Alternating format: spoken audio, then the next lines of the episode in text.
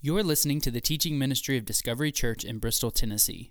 For more information about Discovery or for more free audio content, please visit discoverybristol.com. It has been an awesome several weeks to see these baptisms in person, and and this morning we're actually looking at four four baptisms. Uh, we've looked at those three, and then in the book of Mark we're going to get to our fourth, which is the baptism of Jesus. Uh, if you have the book of Mark, uh, we are going through this book. We started two weeks ago before to Serve, and we are going to be looking at the book of Mark for the betterment, better part of this whole year.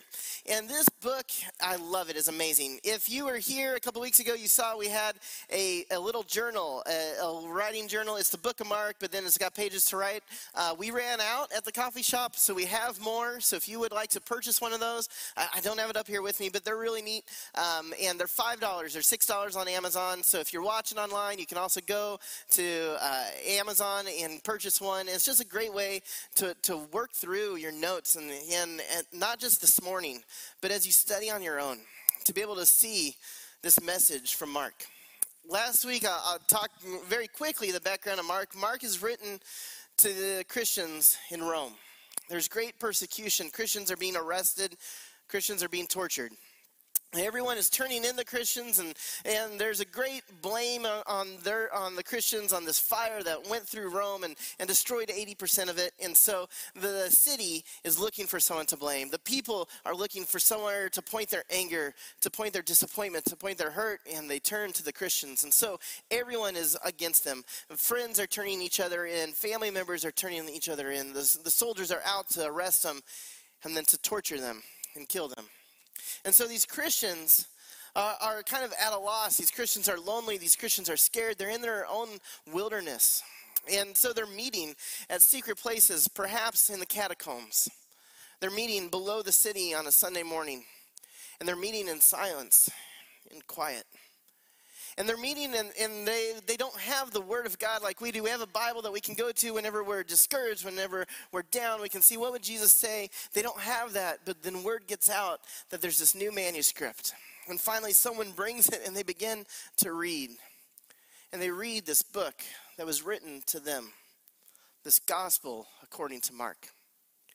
And I can imagine week after week, they would just read through and the first time they would hear these stories, they would might be shocked. There might be stories they never heard before. The next time, they, they would be gently reminded. The third time, they're beginning to dig in. They're beginning to relive these stories as they hear them. They're beginning to see the insights and see how would it apply in their life today, in the midst of the persecution. What would it mean to them? And so that's kind of where we find ourselves. Perhaps this is the first time you've gone through the book of Mark. Perhaps it's the first time you've heard any of these stories about Jesus. And, and for, for those of you, you could relate to these Roman Christians that this is the first time they've heard some of this. And it's exciting. Perhaps you're familiar with these stories.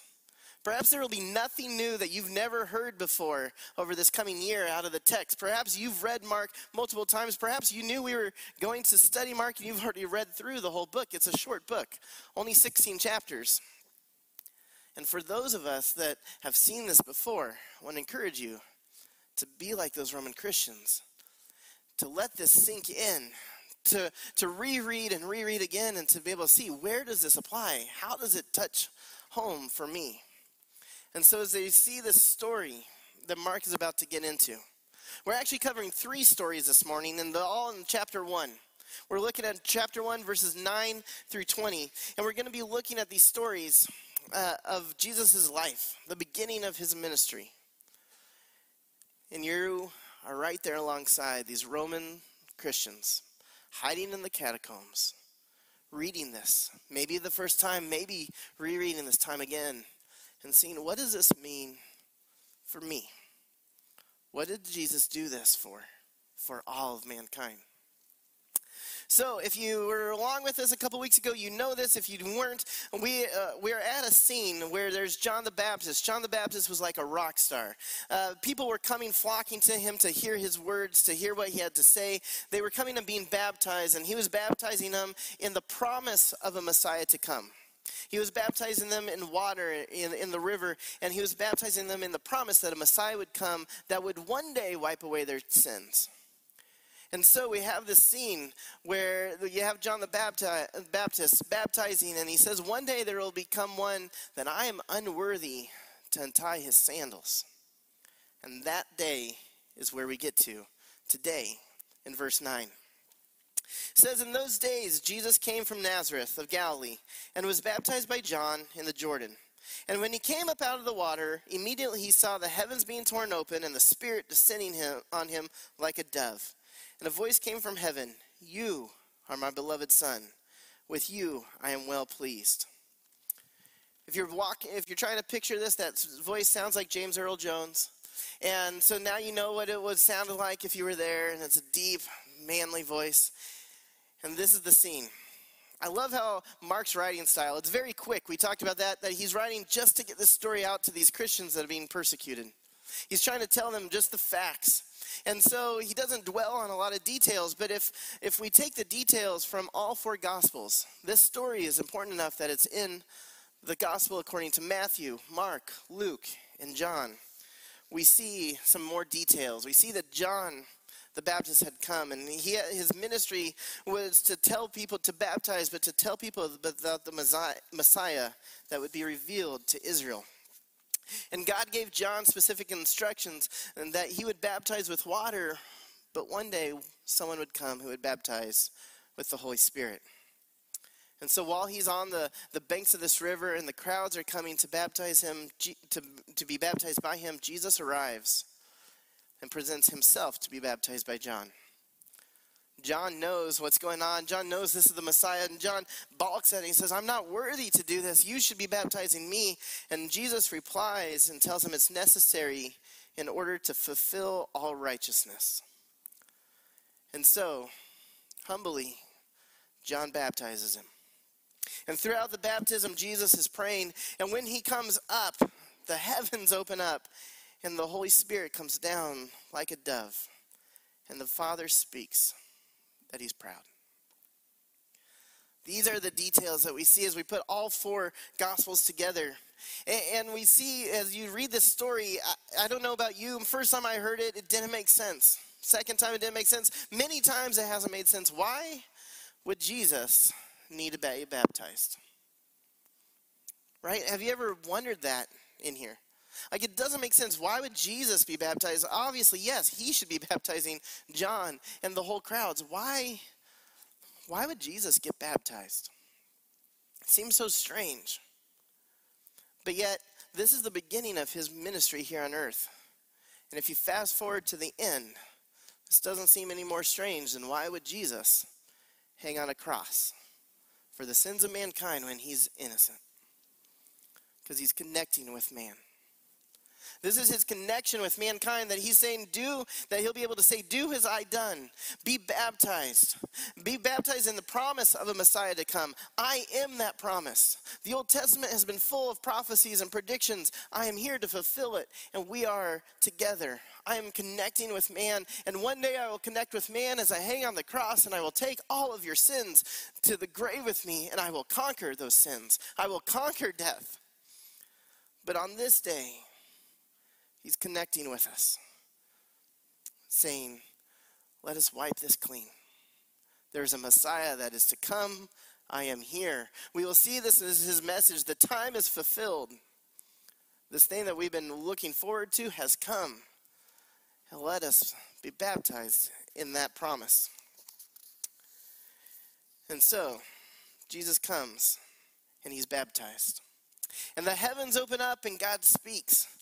And, and the point of writing this, Mark wants to make sure he's very he's very skims on the details, but he makes sure that we know this because at this time there's this idea in the Jewish in the Jewish beliefs that heaven was multi levels and that God reigned at the top.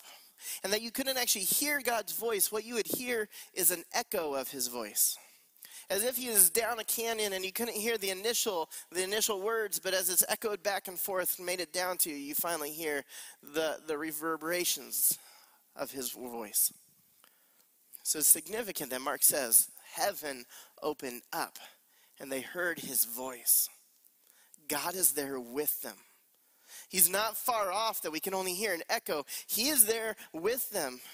And then it says the Spirit, like a dove, comes down. And so Mark is giving us an illustration of the Trinity. The Trinity is something that we struggle to understand sometimes the Father, Son, and the Holy Ghost, three in one. Here it is the Father speaking, the Holy Spirit coming down on the Son who's there getting baptized. So it's a beautiful, amazing scene. And then Mark, in Mark's fashion, just moves on. Like he tells us this amazing thing. Here's the Messiah, the Son of God, gets baptized. Oh, the, the heavens open up, the Trinity, the dove, everything. Up, oh, we got to get going. And so Mark says, verse 12, the Spirit immediately drove him out into the wilderness. And he was in the wilderness 40 days, being tempted by Satan. And he was with the wild animals, and the angels were ministering to him. God speaks, This is my son who I am well pleased. And then he goes on to prove it. He's well pleased because this is his son. This is the perfect one. This is God incarnate, Emmanuel, God with us. This is no sin. This is one that would not give into temptation. He is well pleased. And so he proclaims this to the crowd. And it's easy to make a proclamation, but it's different to stand up behind those words. And so that's what Jesus does next the Holy Spirit leads him out, and, and he's tempted for 40 days. And we have more details of this in the other Gospels, but Mark, again, is just getting to the facts. Says he was tempted for 40 days and he was out there with the wild animals. In this area, there's leopards and wild boars, there's jackals, there's bears. This is what Jesus was dealing with for 40 days. But all throughout that time, God was with him. God sent the angels to minister to him. And as we look at these stories, and as I think about the, these Roman Christians hiding in the catacombs hearing this, they could relate. They could relate as they have been baptized in the name of Jesus Christ. They can relate as it feels like they're in this time of wilderness. Perhaps you can relate that it's not leopards and jackals that are attacking us, but, but it's pressures of life. It's illness, it's depression. It's loneliness, it's a lost job, it's bill problems, it's family problems, it's a relationship falling apart. It's all these things that seem to be coming down that we find ourselves in this wilderness. That we just want to cry out. And there's one that we can cry out to. Jesus wasn't alone. God cared for him. God was with him. And God is with us as we face and walk in our wilderness, as we face our own wild animals, our own beasts that are attacking us. God is with us through all of that. As Jesus even says, we, we see later in, in Hebrews, Paul says, For he himself has said, I will never leave you nor forsake you. And I think these Roman Christians, I think you and I could find encouragement in this that Jesus will never forsake us, and he means that. Because he knows what it was like to be 40 days facing temptation, facing the devil himself, and God was with him. And so when we are facing our struggles, when we are facing our wild beast, Jesus is with us. He will not leave us nor forsake us. And so you got this amazing scene I would think, I'd, Mark is hearing this from Peter and he's relaying this to the people. And you would think that Jesus has talked to the disciples about those 40 days and told them what was happening. And Peter has heard these stories and Peter shares these with Mark. And you would expect Mark to give all the details, and he doesn't. We move on. All right, so we can get to verse 14. Now, after John was arrested, once again, this is Mark's style. John the Baptist, who we've just looked at, this rock star, has been arrested. Mark doesn't give us any details. We don't know why. We don't know what happened. John, Mark is just telling us this so we have this concept, a, timetable. This isn't, Mark isn't written in a chronological fashion. Mark is letting us know. So after John gets arrested, Jesus needs to leave the area. The pressure's hot. They're coming after Jesus too. And so Jesus leaves the area and he comes to Galilee. Now, after John was arrested, Jesus came into Galilee, proclaiming the gospel of God and saying, The time is fulfilled and the kingdom of God is at hand. repent, and believe in the gospel. What a message. This, this is Jesus' sermon. He's going around from village to village. He's coming into every home that someone invites him in. Jesus, would, would you like to come eat something? Sure. And he goes in the home, and as they break bread, he tells them, Let me tell you something. He tells them the time is fulfilled. He's explaining that all the prophecies that we've been looking forward to, this idea of a Messiah to come, these promises and prophecies that have been that we have told down from generation after generation, these prophecies and promises that were told to even Abraham from the beginning of our people is here. The time is fulfilled. The Messiah has come. He says the kingdom of God is at hand. This isn't the kingdom of the Roman Empire. This isn't the kingdom uh, uh, of maybe your neighborhood, those people that have power here and there. This isn't the kingdom in your in your employment where your boss is a little hard and sometimes seems like a jerk. this is the kingdom of God, and God is on the throne. Jesus is the King of Kings. The kingdom is here at hand. So, what should we do? There's been promises, and the kingdom has come. We should repent. Jesus is saying, turn from your sins. And he's saying, repent with all your heart. This isn't just repent as in uh, that I'm, I feel guilty. And perhaps often we feel guilty because of the consequences, because we get caught, because we maybe see the, the pain that it caused for that moment. But, but so often, when given the chance to sin again, we do. Because we're not repentant of the sin, we're repentant of the consequences. This is a deep repentance. This is a desire to not pursue those sins anymore, to not pursue that life anymore, but to turn and change. And so we repent and believe in the gospel. I love how he puts those together because to repent is to turn away, and to believe is what you're turning to. To believe that Jesus is the Son of the living God to believe that Jesus is the Messiah. The first thing Mark tells us in chapter 1, verse 1 Jesus, the Son of God, the Messiah, Jesus the Christ. And so, Jesus, this is his message. This is a message to the people, to every little village he comes into, every little home, every little table that he breaks bread with. This is his message 2,000 years later to you and me. There's some people here this morning, some people watching online that need to accept this message. Because Jesus is preaching this to you. That the Messiah, what you've been waiting for, is here. The kingdom of God has come, and we need to change our lives and believe. And if that's you, and if you haven't done that before, I want to encourage you this morning step forward and make that happen. Make a commitment to believe. Come talk to us afterwards, outside or in the prayer room. Let us celebrate with you. We're going to have baptism. We have two baptisms scheduled next week. Come get baptized next week repent and believe.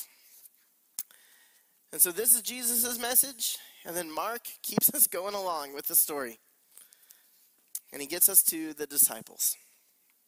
There are many fishermen in Galilee. The, the historian Josephus was also the mayor of Galilee at one time, and he says when he was mayor, there was 330 fishing boats on the lake. And the fishing boats are people that are wealthy enough to own a boat. There's more fishermen on the shores that are wading out and fishing with nets just by walking out into the lake. This was a, a big industry uh, in the time. This was the meat that they would send to Rome. They would fish, they would pull the fish out, they would salt it to preserve it, and then send it on to Rome. And they're feeding this entire Roman city uh, off of various lakes, and the Sea of Galilee is one of those. And so here they are fishing making a living. And it says, passing along the Sea of Galilee, he, meaning Jesus, saw Simon and Andrew, the brother of Simon, casting a net into the sea, for they were fishermen. And Jesus said to them, Follow me, and I will make you become fishers of men. And immediately they left their nets and followed him. I love this because these are ordinary guys. These are guys working the nine to five job. These are guys that aren't highly educated. These are guys that aren't super religious. These are guys that probably failed out of rabbi school when they were a young kid. These are guys that are doing the trade of their family. These are ordinary people, these are common people. Abraham Lincoln once said, God, God must love the common people because he made so many of them. And I like that because this is who Jesus calls. And I like it because I know I'm a common person. And you're a common person. And if that's a surprise, then I apologize. But we are all normal, ordinary people. And Jesus is calling you as much as he's calling Simon and Andrew. And so he calls these ordinary people, and through these ordinary guys, he's going to change the world. And the same is true today that he calls us out to change the world, to follow him. And, and, so you have these aspiring students, and this idea of him calling is so different, so topsy turvy as Jesus always done. At, in the past, students would come to a rabbi and ask them if they could follow them. And, and what they were trying to do is follow the rabbi and to follow the rabbi's laws. This is what they held true to was this, the laws, the rules that the rabbi had. And here, the story is completely different. These Roman Christians are hearing of this Jesus, that the, the students aren't following the rabbi, the rabbi is seeking them, is pursuing them once, once more than them to follow rules, but wants a relationship. Jesus is seeking us. Jesus is pursuing us not to have us follow a bunch of rules like rabbis did at the time, but he's seeking us to follow and have a relationship with him. To, to, to interact with God, to, to have a relationship with Jesus, to love Him, to care for Him, not just to follow a bunch of rules, but to actually be one and be close with Jesus to have a real relationship where you talk to him, where you long for him, where you read his word, where you pray, where you cry out to him. This is what Jesus is calling these men to. This is what Jesus is calling us to. And so Mark continues, and we meet the next two disciples. And going on a little further, he saw James, the son of Zebedee, and John, his brother, who were in the boat mending their nets. And immediately he called them, and they left their father Zebedee in the boat with the hired servants and followed him. It's likely that there's about seven of Jesus' main disciples are fishermen. And I think it's for a reason. Uh, they, they were called there because they're full, fishermen are full of courage, they, they have patience, they have faith, tenacity. They weren't quitters or complainers. Quality traits that Jesus needed and people that would follow and lead. And so, several months before Jesus calls these guys he had been in Galilee. We see the story, and, and Jesus and Mark doesn't want us to think the way Mark writes it. It looks like Jesus just met him for the first time, and they come. But the truth is, we see from the other gospels, Jesus has been around. These guys have heard his speaking. These guys have heard his stories. These guys were part of the crowds that were gathering around Jesus, listening to every word he has to say, listening to this message that the kingdom is near, that the, the kingdom of God is here, that the time is fulfilled, that they need to repent and believe. These guys have probably stayed long after the crowds have left and asked Jesus question after question after question. These guys have grown in their faith. And I think these guys have already believed that Jesus is the Son of God. Jesus is the Messiah. So when Jesus comes to these guys, he sees people that already believe. He sees people that already know he's the Messiah, and he says, All right, it's time. It's game time. Let's go. Come with me, and I'm going to make you fishers of men. And immediately they drop everything and go because they've already believed. They already have accepted and have faith. And so they're ready now to step out in that faith as I was looking at this message, I, I thought at the beginning that this was a message, uh, as I read through the text, that this is a message for new believers, for maybe people that weren't mature in their walk, maybe people that have never come to Christ before. Because it's a story of baptism and a story of temptation, things that we can all relate to, but might speak well to someone that's new in their faith. But then as I got into it, I realized this message is for the mature believer. Because these guys, these four guys are already faithful. They already would profess that Jesus is the Messiah. And Jesus is telling them to get out of the boat. And there's a lot of Christians today that would profess that Jesus is their Savior, that they might even be willing to put a fish on the back of their car. But we're staying in the boat because it's comfortable. This is where it's comfortable. This is where we can continue on our, our daily living where nothing really has to change to follow Jesus. We can believe in him. We can profess that we believe in him. Maybe show up on Sunday morning. Maybe listen to the Christian station. But are we really changing anything? This is what these four guys have been doing. They believe in Jesus, but they go out every morning on their boat and they fish. They continue to do the normal everyday life. And Jesus is saying it's time to change. It's time to come to action. It's time to get out of the boat. And I think he says the same to us. As we said, we are ordinary people just like these four fishermen. And it's saying it's not enough just to believe, but are you willing to do something about it? Are you willing to get out of that comfortable place? For these four guys, it looked like costing them their life eventually. For us, I, I don't think it's, for most of us, it's not going to come to that. It's not going to come to, are you willing to, to risk your life? But the point is, are you willing to get out of the boat? Are you willing to get uncomfortable?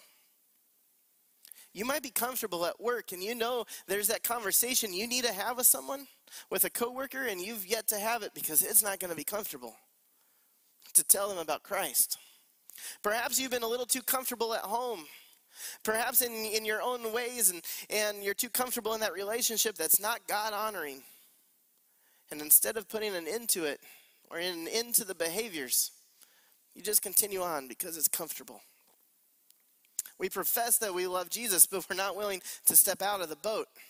Perhaps at school, you, you, it's time to set an example. That when other students are, are saying certain things, when other students are acting certain ways, that you just go along with the flow because it's comfortable. That we say we believe, but we're not getting out of the boat.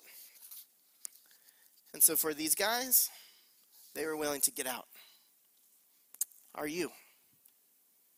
Are you willing to get out? And what does that look like? It looks like different for each one of us. For these four, it looks like getting out of the boat and leaving their families behind. It looks like leaving the, their trade behind. It looks like leaving what they've always known behind. And it looks like following. It looks like following the next three years and then having their, their Savior die on a cross. It looks like then going after Jesus is risen from the dead and spreading this good news.